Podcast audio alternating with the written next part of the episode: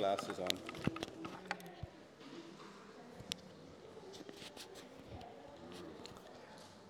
oh, there we go. Try that. Good morning, KIC Luvoa.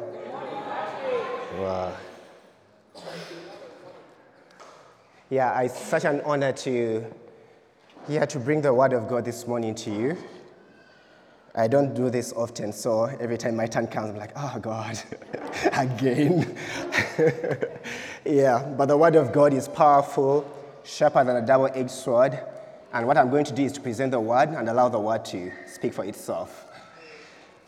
Yeah. Um, so uh, last week we began a study of the Old Testament characters. How many of us were here last week? Who remembers who we talked about? Mo- Mordecai, yes. We talked about Mordecai from the book of Esther.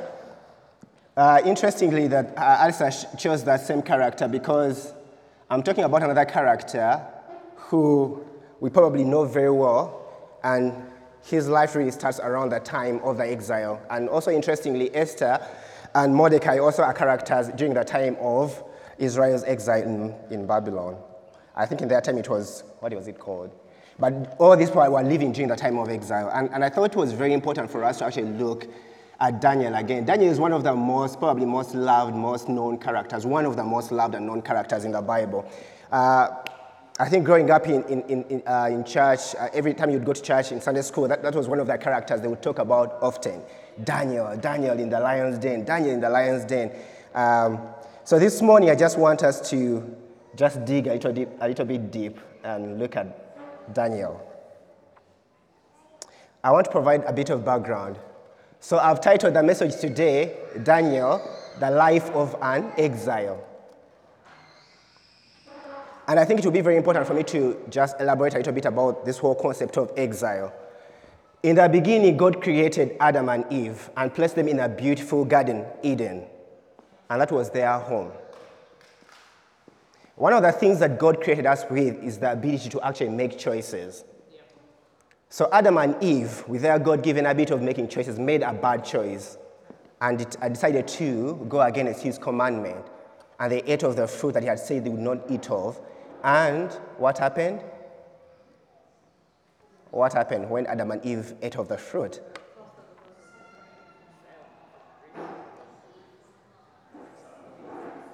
Yes, people are saying things, but I'm not hearing them. they were exiled from Eden. So God actually banishes them from their lovely home. Yeah? And says, we cannot allow them to live here anymore because they had eaten of the tree of the knowledge of the good and evil. But God's desire is we actually live from eating from the tree of life, but they chose to eat from the tree of the knowledge of good and evil. And so God says, we can't keep them in the garden. Because we keep them in the garden, they might eat of the tree of life, and their state will be a fallen state for the rest of their life. So even God banishing them from the garden was an act of love for us as humanity eventually. So that's the first time we actually hear of the word exile. They're exiled from Eden. Unfortunately, their choice, their choice led the human, entire human race down a path that we probably can't escape apart from later on when Christ comes. So the entire human race is exiled from God, spiritually speaking. So you remember in the garden what the Bible says? The Bible says that Adam and Eve walked with God. They had communion with God all the time. They talked to God as a friend. It's, it's, as if you, you, you, are talking to how I talk to Daniel. Daniel is my neighbor, so we talk. So that's the kind of relationship they have. Workers say, Hello, how are you? How is your day? Uh, what are you doing today? What are you up to? They had that sort of close communion with God, and they depended on God and they relied on God. But after the fall, they have lost something. What did they do? They hid from God. That is the first sign of what happened. They hid from God because for the first time they realized they are naked. So this whole relationship between God and man is tarnished and the human soul is in exile from that point on. When you move on and look at Israel, Moses, uh, in speaking to the children of Israel just before his death in, in, uh, in Deuteronomy, he tells them, that if you obey the Lord your God, He will bless you and He will do all these wonderful things for you.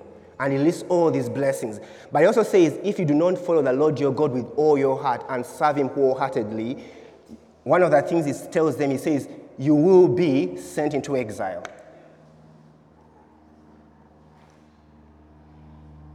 And you'll be under oppression. And so, a few years, not maybe not a few years, many, many years down the road, here we are, and we are looking at Daniel. And Daniel's story is actually happening after the Israelites have been exiled from their home and they've been taken into captivity in Babylon. So, that is a bit of the context of where this story comes from, or the book of Daniel comes from. So, the Babylonian invasion happened around the year 586 slash 80, around 87. 86, 87, 586, 87 BC. So Daniel is thought to have been a teenager at that point. Um, I, I, don't know what is happening there, but, but the, the, slides are there. Okay. If, you, if you can project a few things.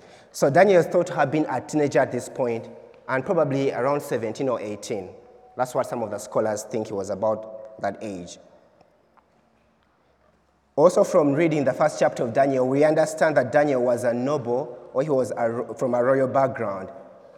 The scripture also tells us he was good looking, he was gifted in wisdom as well. That is in verse 3. But also, Daniel went through some hard things.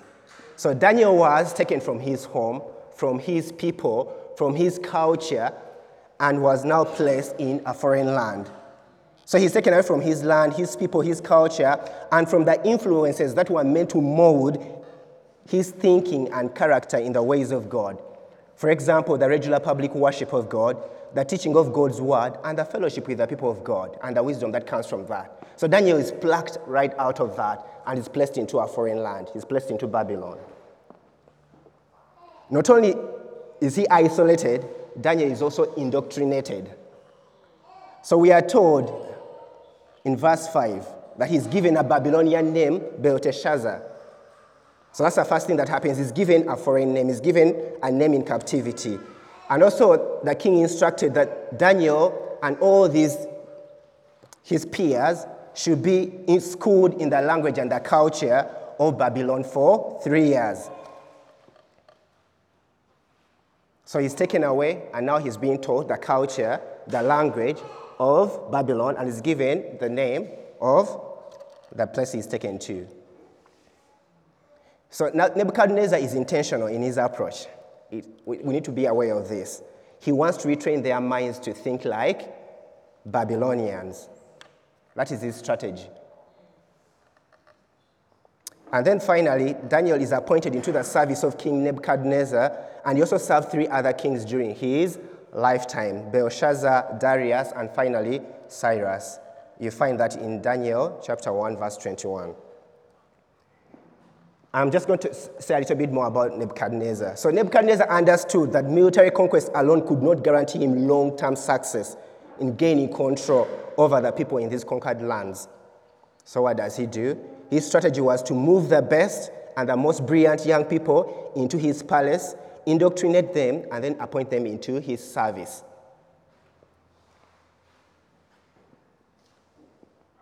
So I, am saying all these things because I want us to understand when we look at Daniel later on and the characteristics that we, we really want to learn from him, we need to understand the context of what is going on around him at that point. There's another person in the Bible who uh, lived during the time of the exile of uh, Israel at this particular point in time, and that is Jeremiah.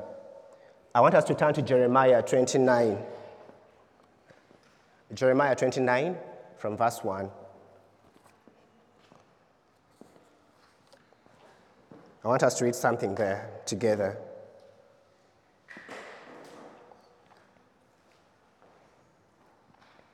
Jeremiah 29.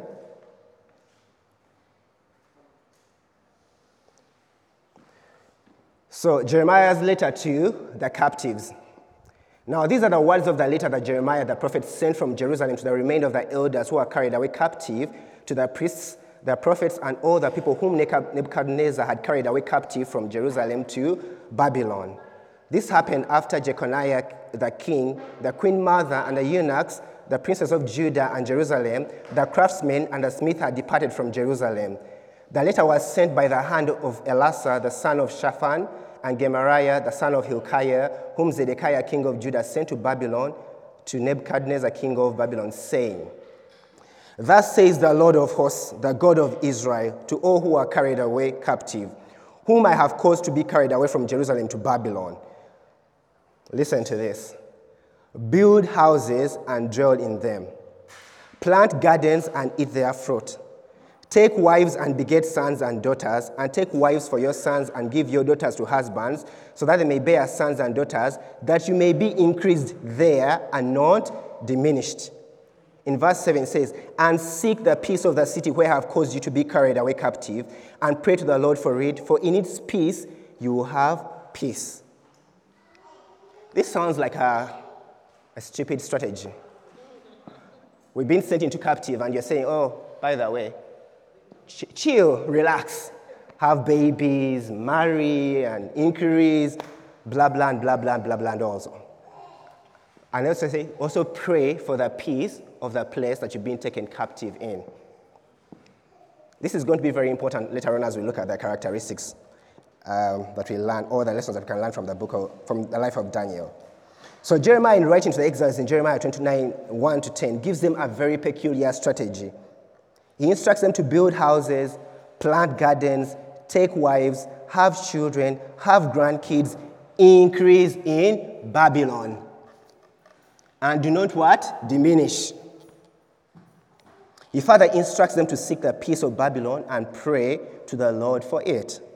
So, contrary to conventional wisdom, he does not encourage them to revolt against the exilers. Interesting, right?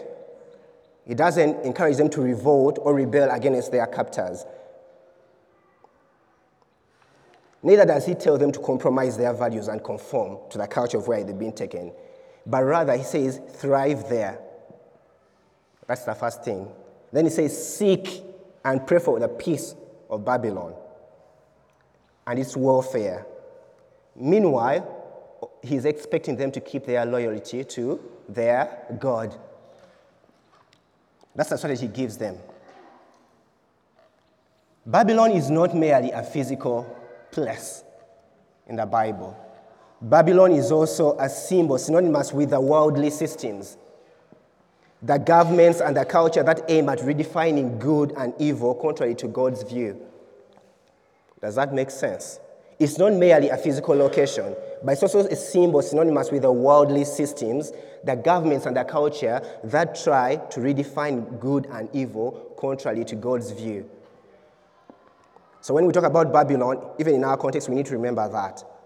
So we, like Daniel, live in a world where sin, remember, sin is the exiled condition of the human heart, and its effects are all around us. And because we see the evil around us, there's this ongoing desire in our hearts to be home with the Lord. Am I right? Am I the only one who wants to be, to be home with the Lord? Or are we so comfortable here? Each one of us, as we experience losses, as we experience suffering, as we experience trials in life, there's this longing, there's this desire to be home with the Lord. Am I right? And yet, for a reason, God has chosen to leave us here for a season. God has purpose that we continue on here rather than take us home. Uh, one of my favorite preachers already said, uh, if God had nothing for us to do here on earth, immediately we gave our lives to Him, He would take us home to be with Him. But He leaves us here because there is a purpose, there is a reason that He wants us to be here. So, as we look at the life of Daniel, we are looking at a demonstration of how to live and thrive in this evil world. Yeah? while maintaining our allegiance and affections for our heavenly King. That is the tension of a believer. How do I thrive here? How do I live on this planet, on this earth, in this world, in the evil communities and culture that have been planted in? How do I live there and thrive, yet not lose my allegiance and affection to the heavenly King? So, that solution to the evil in the world is not for believers retreating from the world or revolting against the authorities in place. No conforming to the ways and the patterns of this world, but rather purposing to shine the light of Christ even brighter and being the salt that Jesus calls us to be. That is in Matthew 5 13 to 14. So then the question is what can we learn from the life of Daniel regarding this very tension that we are talking about? Thriving here and being a people of influence and a blessing here, yet continue to be a people who are committed to our God and have affections for our God. How do we balance that tension? And that's what we want to learn from the book of Daniel. There are so many lessons we can learn, but I picked on four that I believe really, really are very key to this particular subject that I've mentioned. So, one of the things that we can learn from Daniel comes from Daniel 1 8 to 16. And we are going to read that whole portion because we'll keep referring to it over and over again. But one of the things that we, is, is important here is to know that the Bible says Daniel purposed in his heart. Purpose to do what? We are going to look at that. And my question to each one of us is what are your convictions? What are your convictions? Um, is it possible to have that scripture? to have that scripture so that we can actually read it together. Daniel chapter 1, we'll read from verse 8 to 16.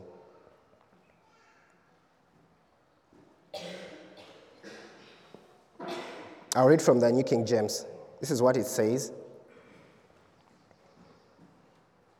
But Daniel purposed in his heart. Now, this is after his you know, he's brought in here in, in, Babylon. He's given a different name. He's been schooled for three years in the culture and all these things. And also, one of the things that they wanted to do, they were giving them very special food, and the food in Babylon. But then, that's why then Daniel comes in. The Bible says, But Daniel purposed in his heart that he would not defile himself with a portion of the king's delicacies, nor with the wine which he drank.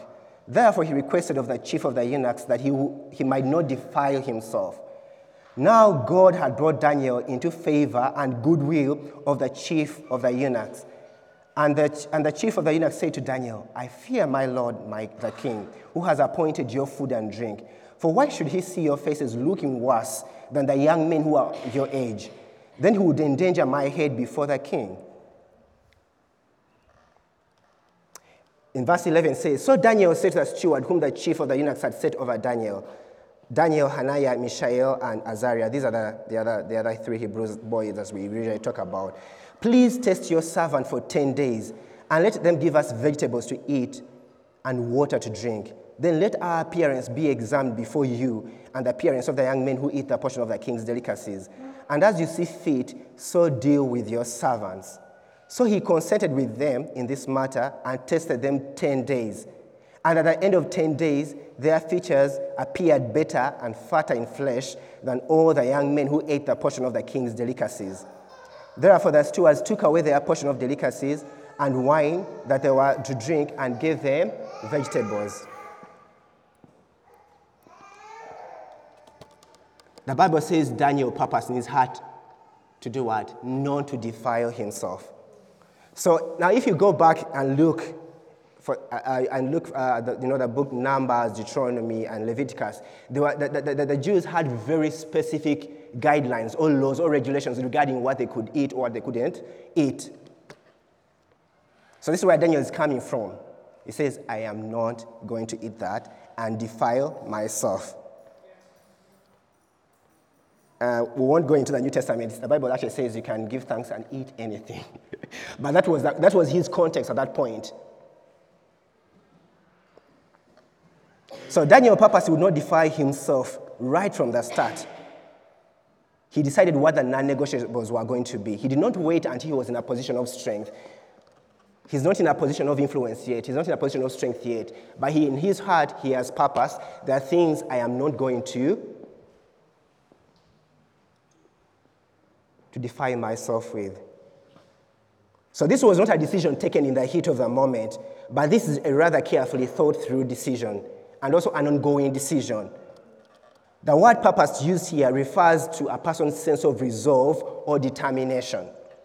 So it's not a very lightly taken decision. He has really thought through this and he has resolved and he has determined I am not going to defy myself with this food.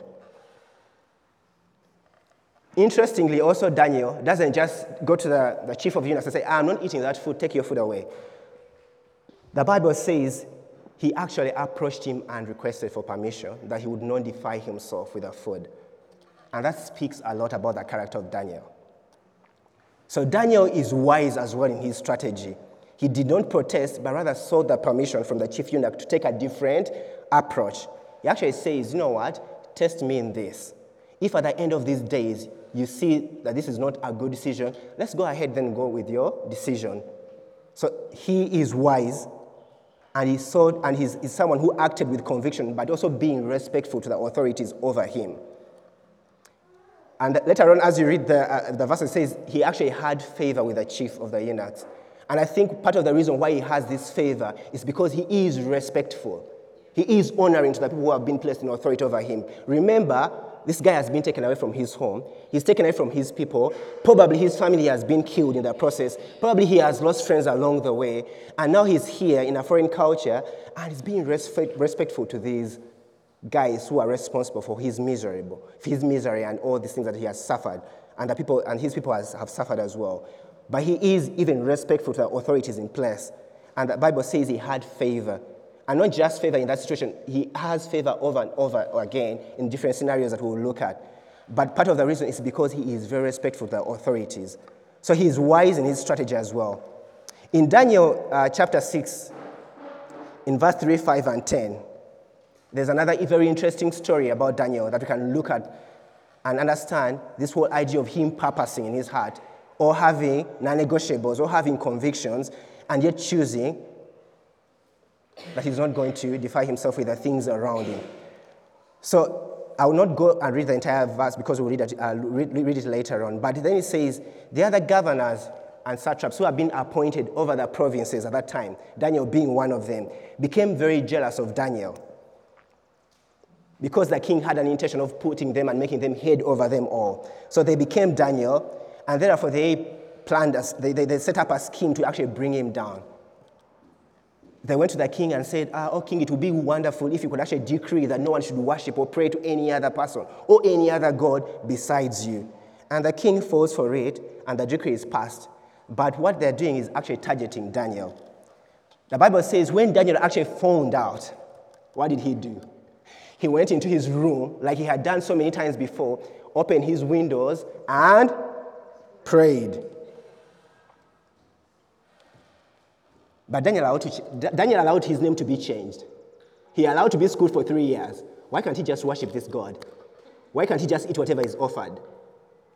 Daniel has the wisdom to know when to take his stand and when to let things go. So he has actually has these convictions. He, had, he has, you know, in his mind, in his heart, he has this I'm going to, this I will take, this I will not take.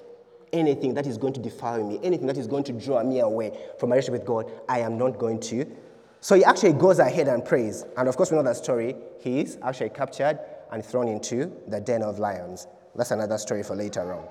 But he takes a public stand for his God over and over again.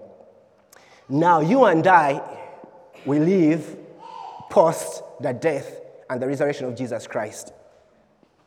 And also, we've been given the Holy Spirit. So, two things are very important for us in our lives today. We have the Holy Spirit. We also have the whole counsel of the Word of God. These guys had portions and pieces here and pieces there and letters here and there.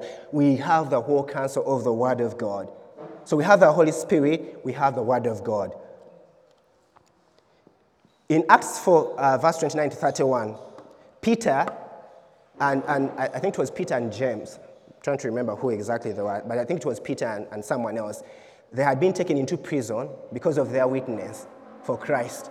And they are told very strongly, you cannot talk about Christ when you get out of here. They got out, and this is that prayer they prayed in Acts. I want us to look at that prayer because I think it's one of the prayers we should actually be praying on a daily basis as believers. Acts chapter 4, verse 29. This is what it says.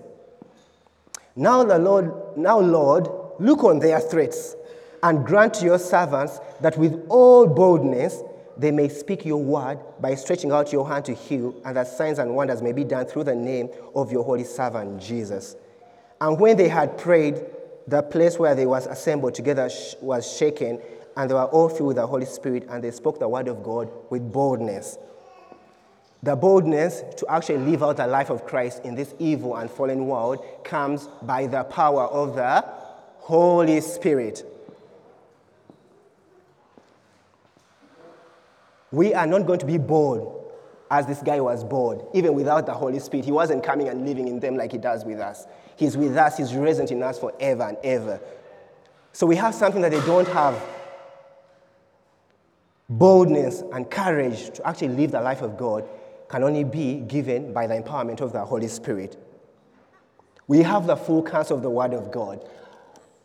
What are we allowing to shape and mold our thinking? What are we allowing to influence our hearts? Is it the Word of God? Is it the society around us? Friends, we are either being transformed or we are conforming. There are no ways about it. There's nothing in between. If you're not being transformed by the Word of God, you are conforming to the society around you. We've been given the full counsel of the Word of God. Let's allow the Word of God to shape our conviction. Let's allow the Word of God to shape our value systems. Romans 12, 1 and 2 says, Do not be conformed to the patterns of this world, but be transformed by the renewing of your minds. And how that happens is by us going to the Word of God and giving the Word of God the preeminence it should have in our lives. So, what are we allowing to influence our heart? Is it the Word of God or the pull of society around us? Daniel shows us that we can truly be committed to God and we can purpose in our hearts and have convictions to live for God even when we are surrounded by an evil world. The other thing that we see about the life of Daniel that is worth emulating as we try to actually be the salt and the light in this world, Daniel had an excellent spirit about him. In Daniel 1 17 to 20, it says, Daniel, at the end of the three year training, excelled it's, it's, it, it, when I read this, I was very, um, I don't know what's the word, I was amazed. He's been schooled for three years in the culture of Babylon. And the Bible says the king called them. And in whatever he questioned them, they had the, the answers. Whatever thing he inquired of concerning the wisdom, concerning the literature, concerning all these things, Daniel always excelled. He had answers. What do you think the king of uh, the king? What do you think King Nebuchadnezzar was asking about? He was asking him about his gods, the gods of, of, of, Babylon, the culture of Babylon, the things that they were doing in Babylon. They were not schooling them in anything else. Remember, they were schooling him as a strategy to teach them the things. And Daniel still chose that he was going to excel even in the knowledge and the wisdom of that land, and that says a lot.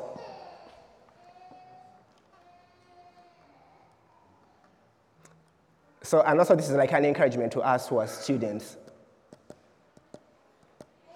as we go about school and all that. It's important that we are excelling, even as students in our academics. It is a witness. It's a witness that people who don't believe in God. It says something about us. Don't just say, ah, it's just things of this world, no matter, I, I shouldn't care about that, in everything that we set out to do. So that's one of the things that really, really inspired me. The Bible says everything that Nebuchadnezzar asked them, Daniel had answers, and he excelled. So he excelled in the and the wisdom of the Chaldeans at that point. But also, somebody who serves one king, two kings, three kings, four kings, that says something about them, right? There must have been something very special about Daniel. Like could serve Nebuchadnezzar, Belshazzar, uh, Darius, and Cyrus. So he must have had a consistent character and he must have had a good reputation to be able to do that. But then, uh, something that, uh, when you read Daniel 5 11 to 12, during the reign of Belshazzar, the queen speaks highly of Daniel as one with an excellent spirit so this is a situation where the king, um, I think they're having a banquet with his men and all that, and they're getting drunk and all that, and there's a handwriting on the wall, and none of the wise men in, at that time could actually interpret what was on the wall. So the queen says, By the way, you have a person. He served in the times of your father. This man is full of the wisdom of God, and he is of an excellent spirit. That's how she describes him in Daniel 5 11 to 12. When you move on to during the reign of Darius, Scripture says Daniel distinguished himself because an excellent spirit was in him. That is Daniel 6 3. The English dictionary defines the term excellence as the quality of being outstanding or extremely good. Which means that Daniel was extremely good and outstanding in everything he set out to do.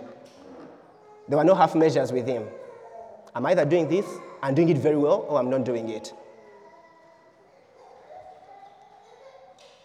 He gave his very best whether it's in serving the, the, the, his, uh, these people that he, were, were, were over him or serving his God, he gave his very best. For us as believers, our standard of good is the Lord Jesus. So, in other words, excellence for us is striving to pattern our lives after Jesus in every area of our lives. Every area of our lives. So that means the way I conduct myself as a husband in my house, my wife should be able to say, My husband is an excellent husband.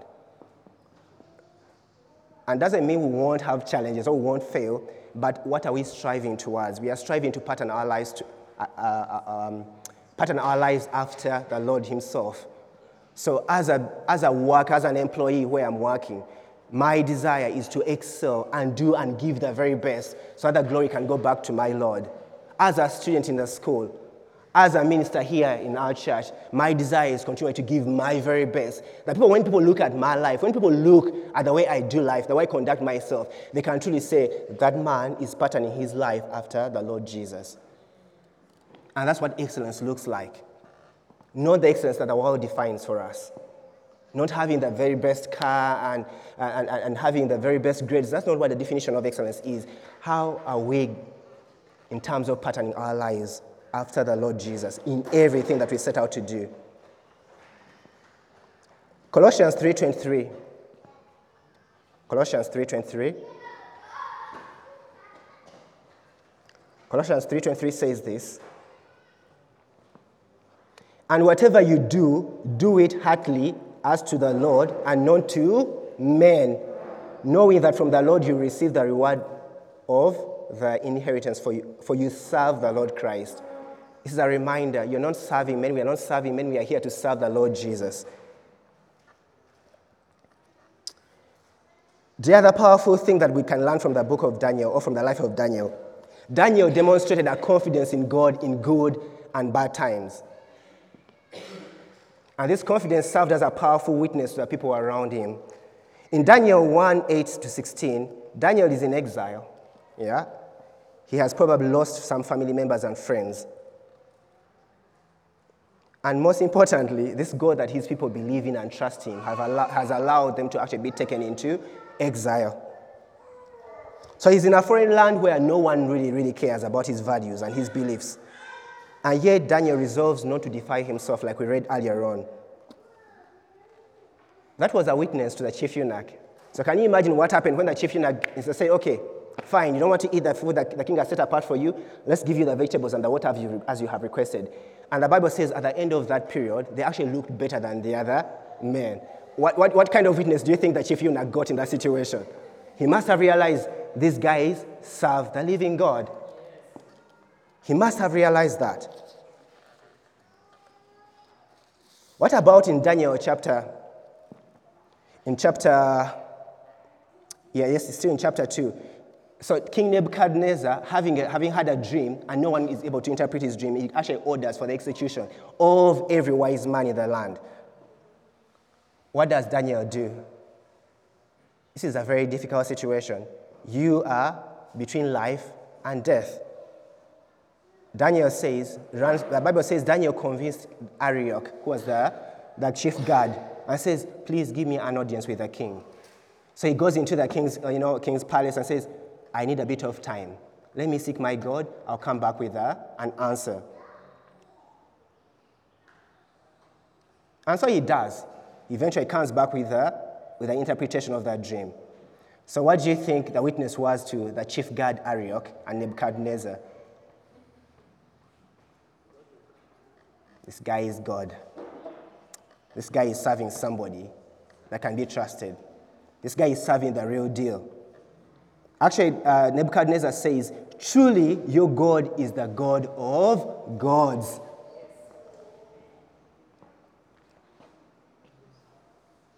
In Daniel 6, the story we talked about earlier on, when he's thrown into the lion's den, following his resolve to keep praying to God, even with the knowledge that a decree had been passed that all men should pray to the king, Daniel comes out unscathed from the, uh, from the lion's den the following day. The king, his guards, and the jealous satraps and governors witness firsthand the power of God, and Darius declares, For he is the living God and steadfast forever. Friends, these are not simple situations that Daniel is finding himself in. These are very difficult things. But in every one of these uh, uh, difficulties, he chooses that he's going to continue trusting and depending on his God. And in every one of those situations, these people actually have first-hand witness of how powerful, of how mighty, of how faithful, of how trustworthy Daniel's God is. I want to share a little bit about my testimony. So I went to a Muslim school for six years. Yeah, six years. I will not tell you the school, but it's a Muslim founded school, and everything about the school is Muslim. So I go in this school as a Christian. I'd given my life to Christ in my primary six. And so a year later, I'm not even yet discipled. I know that I find myself in this environment. The first three years were actually very okay because the head, the head of school at that point was very, very, um, very positive about Christians. You know, he used to say things like, I, I, I love, more, actually, we would get more Christians in this school because Christians are the most well behaved. Um, you never hear any disciplinary cases with them, and they excel in their, in, in, in their studies. So that was three years. But then at around the fourth year, we had a change. And a, and a new king came in who had no idea about the things of God. yeah? So we got a new head teacher, and he was, this is a Muslim school, you shape up or get out. Shape up or ship out. And so I find myself in this environment, and it wasn't just me, we were quite a number of, the, the Christian population was actually quite high at that point because that was the, that, that was the influence of the previous head teacher was that I love Christians and they are very obedient and, you know, they don't give me any, hard, any, any hardship like the, my fellow Muslims. That's what he used to say on the assembly. So the new head teacher comes in and all of a sudden, our lives are thrown into chaos. Why I want to share my testimony is that during that time, I and a few of, of my friends who are kind of leading the fellowship, the Christian fellowship in the school, we got a lot of persecution during that time. Um, and one of the people who were actually uh, spearheading that was someone I considered to be my very good friend, but I had no idea. I had no idea. So this guy would go behind my back and, and, and, claim and say things as, ah, that guy prays at night and he casts out demons and he prayed for the other kid and the kid fell. Even things I had never done. I had never ever done those things. But those are things he would actually go to the, to the, to the, to the school administration and say, ah, that guy, he prays for kids and the kids that are converting now to Christianity. And at that point, even no Christian had actually, no, no Muslim had converted. But he would do all sorts of things. And they kept calling me to the administration and there were all these claims that I had no clue about. I was like, but I've not done any of that. So, a few, I think it was uh, maybe like a month or so into that particular term, we realized that the person who was doing that was my good friend, Kabuye. was called Kabuye. So now when we found out it was Kabuye, all these Christian friends of mine turned against me and said, You look, you're stupid, you're a fool. We told you, you can't trust those guys, you can't be friends with them, you can't treat them nicely. We need to get very, very aggressive. And so they got into that mode. Once they found out that this was a guy, they started actually hating him.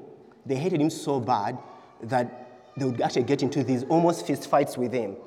And they would literally provoke him about conversations to do with his faith and the Christianity. And things really got bad and messy at that point.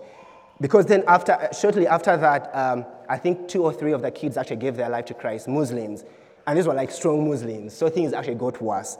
So the school, the school head comes to assembly one morning and says, Patrick, Chris, uh, um, and uh, there was, I'm forgetting his name now, Arthur. Arthur, you guys are causing trouble for our school. This is a Muslim school. You're not welcome here. If you don't want to shape up, shape out.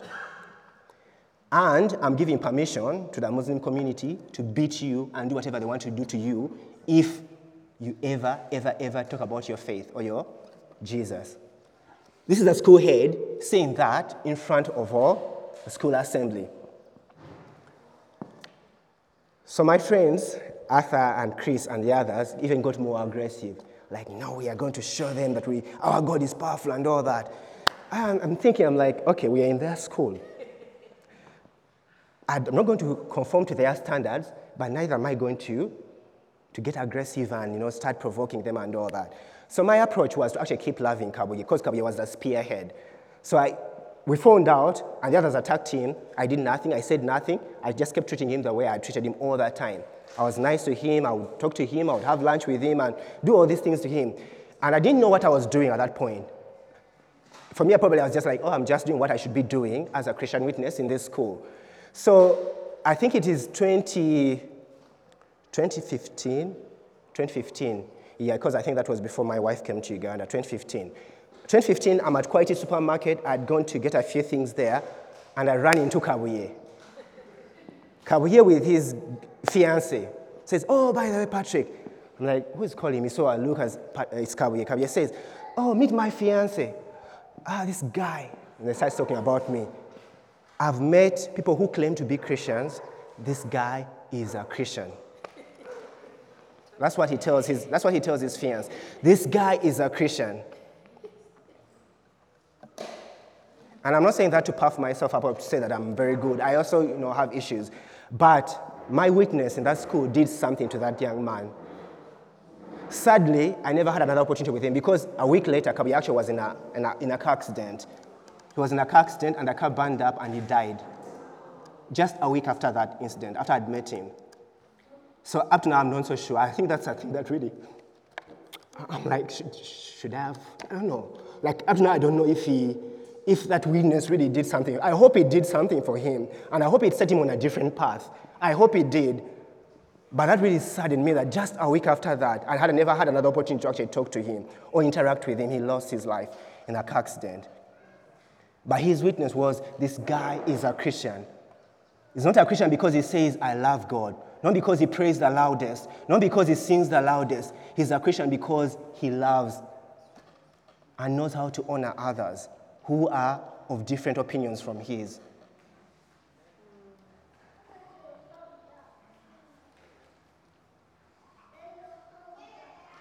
And fi- finally, the other, the, other, the other lesson that I think is important for us to pick on is the fact that Daniel used his gift and abilities to serve others and bring glory to God. When he interprets the dreams, what does he say? I do not, it's my God who's able to give you the interpretation. He's constantly pointing to God.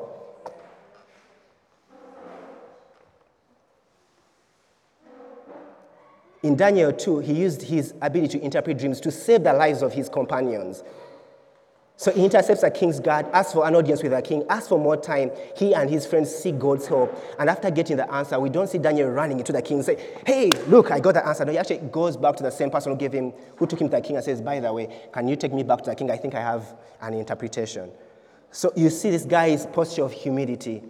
He's not trying to exalt and glorify himself because he's gifted, because he has this dream, I mean, this ability to interpret dreams. But he actually is constantly pointing to the fact that God is the source of every good thing that I have. Let's look at Daniel 2 20, 20 to 23. Let's, let's see what he actually prays. Daniel 2 just go back there and just see the posture of Daniel's heart.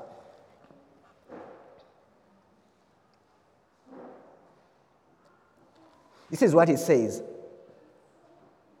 So, this is after the secret was revealed to Daniel in a night vision. So, Daniel blessed the God of heaven. And this is what he says Daniel answered and said, Blessed be the name of God forever and ever, for wisdom and might are his, and he changes the times and the seasons. He removes the kings and raises up kings. He gives wisdom to the wise and knowledge to those who have understanding. He reveals deep and secret things. He knows what is in darkness, and light dwells within, and so on and so forth.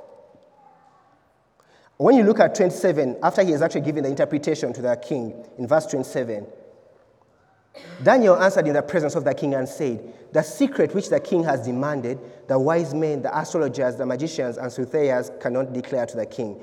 But there is a God in heaven who reveals secrets, and he has made known to King Nebuchadnezzar what will be in the latter days. He is constantly pointing to God. He's not taking credit for the gift. 1 Corinthians 4 7 says, What do you have that is not from God? What do you have? Is it knowledge? Is it your talent? Is it your gift? Is it your abilities? What do you have that did not come actually from God? What can we boast of that God did not give us?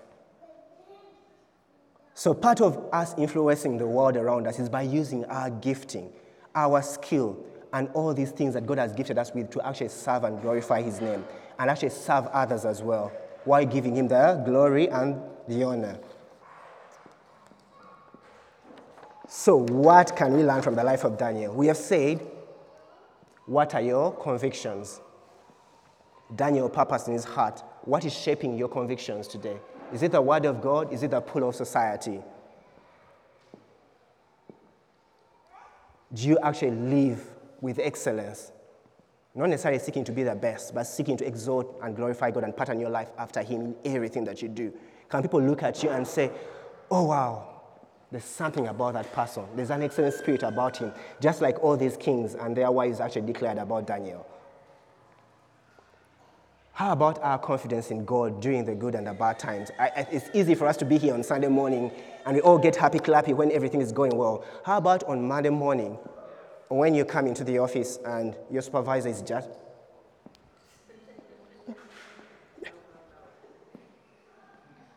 How about them? Do you still get happy clappy and say, God is good? My God, my God, is, my God is able, my God is bigger. I know and all the things we sing. Are you able to say the same things? Are you able to say confidently those same things in the heat, in the middle of a trial, in the middle of a, a difficult situation? So, how is our confidence in God?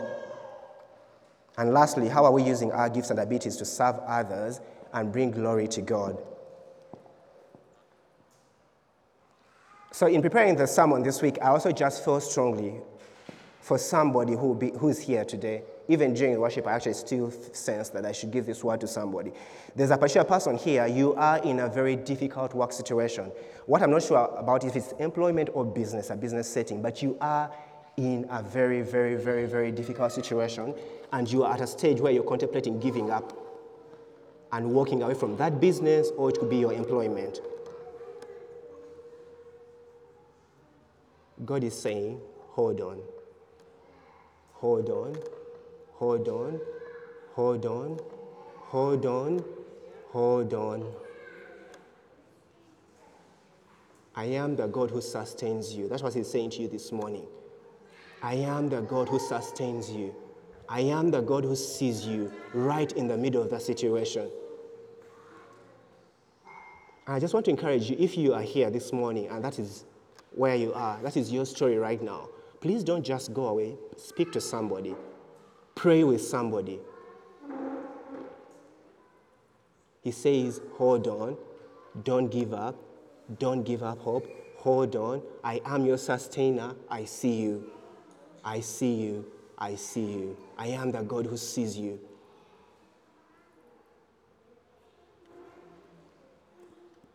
Don't, don't resign. Don't resign. Don't give up that business yet. Whatever it is, I'm not so sure which is which is which is which, but it's a situation in a, in a work setting. So we are challenged to have our sights set on eternity while being fruitful and influential for the King and His kingdom here on earth. And that is the tension of a life of a believer. The desire to be home with the Lord and yet striving to make Him known and to bring His kingdom into every sphere of our lives. We are accepted and transformed to bring God's kingdom into, into not the world, our world. Our world. Your world is where you go to school. Your world is where you work. Your world is your home setting. Your world is your neighborhood. That's why we are here. That's why God has left us here. We need to uh, maintain our affections and allegiance to Him. Yet at the same time, we need to be influencing here and making a difference and exalting his name while we are here. Let's close with Daniel 11:32. I want us to read it together. Daniel 11:32.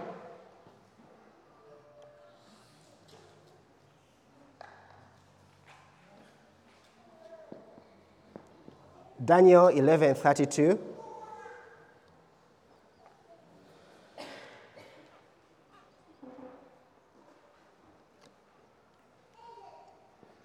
I want us to read it together, so I'm waiting for the projection.